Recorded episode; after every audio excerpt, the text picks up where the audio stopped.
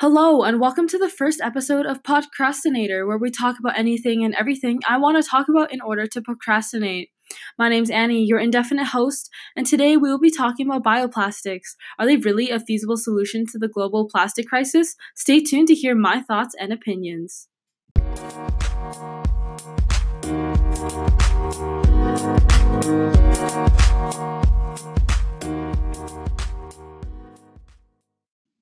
Before I jump right into it, let's establish what bioplastics are and what they aim to accomplish.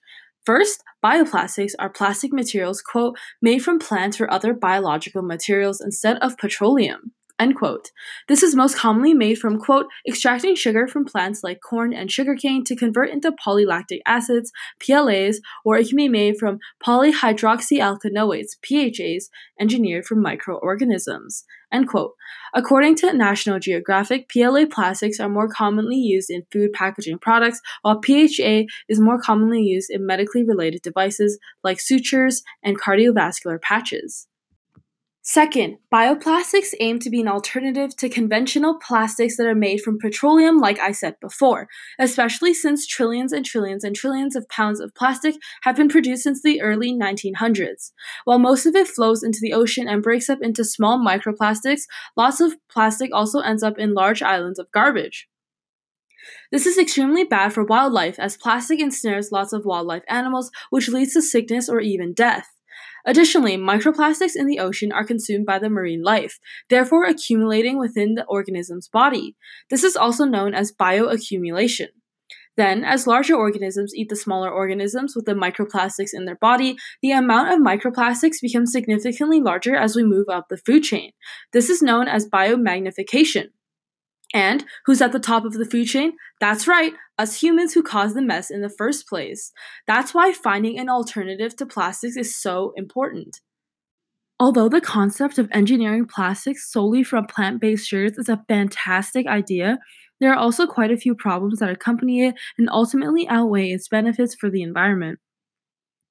For example, go to any Walmart or Costco or Save on Foods or any other grocery store and try to buy your groceries for the month and try to find plastic free alternatives for everything.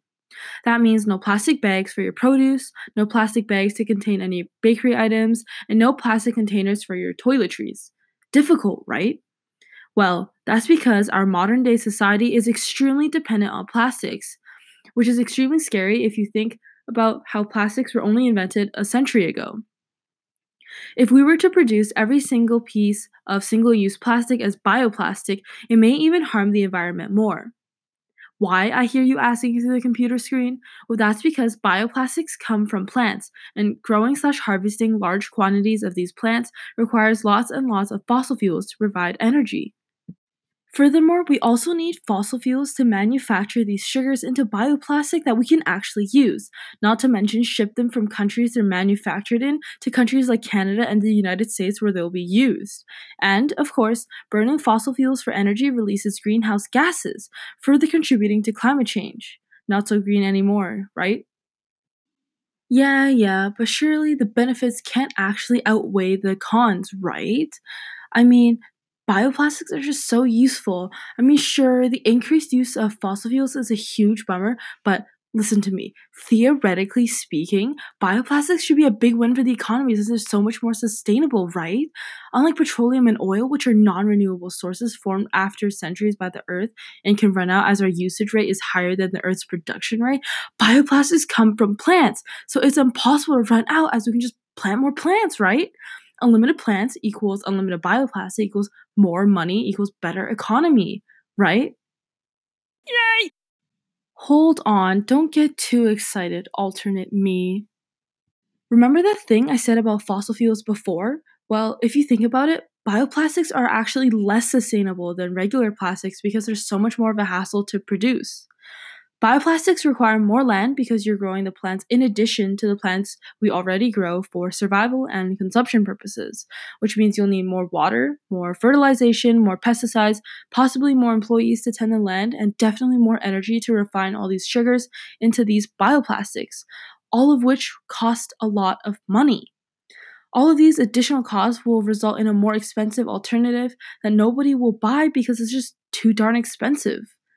And to make things worse, if bioplastics aren't recycled properly and end up in oxygen depriving locations like landfills, they may release methane, which is a greenhouse gas that is 23 times more potent than carbon dioxide, and they may contaminate other groups of recycling and damage the recycling infrastructure.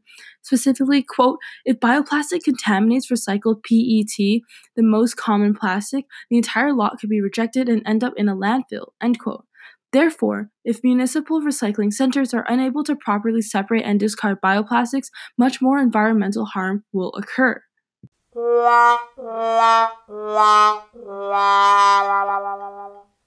So, what's the solution? Well, unfortunately, for the time being, there is no be all end all solution to this plastic crisis we are facing. However, there are still much better alternatives that are less harmful than both conventional plastics and bioplastics that you can pick. For example, pick a glass or a carton of milk instead of a jug to minimize how much plastic you use.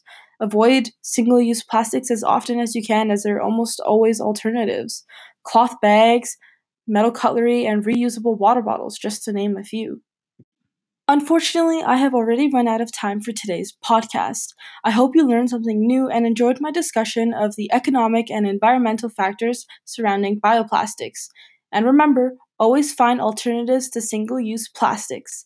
This is Annie, signing off for now.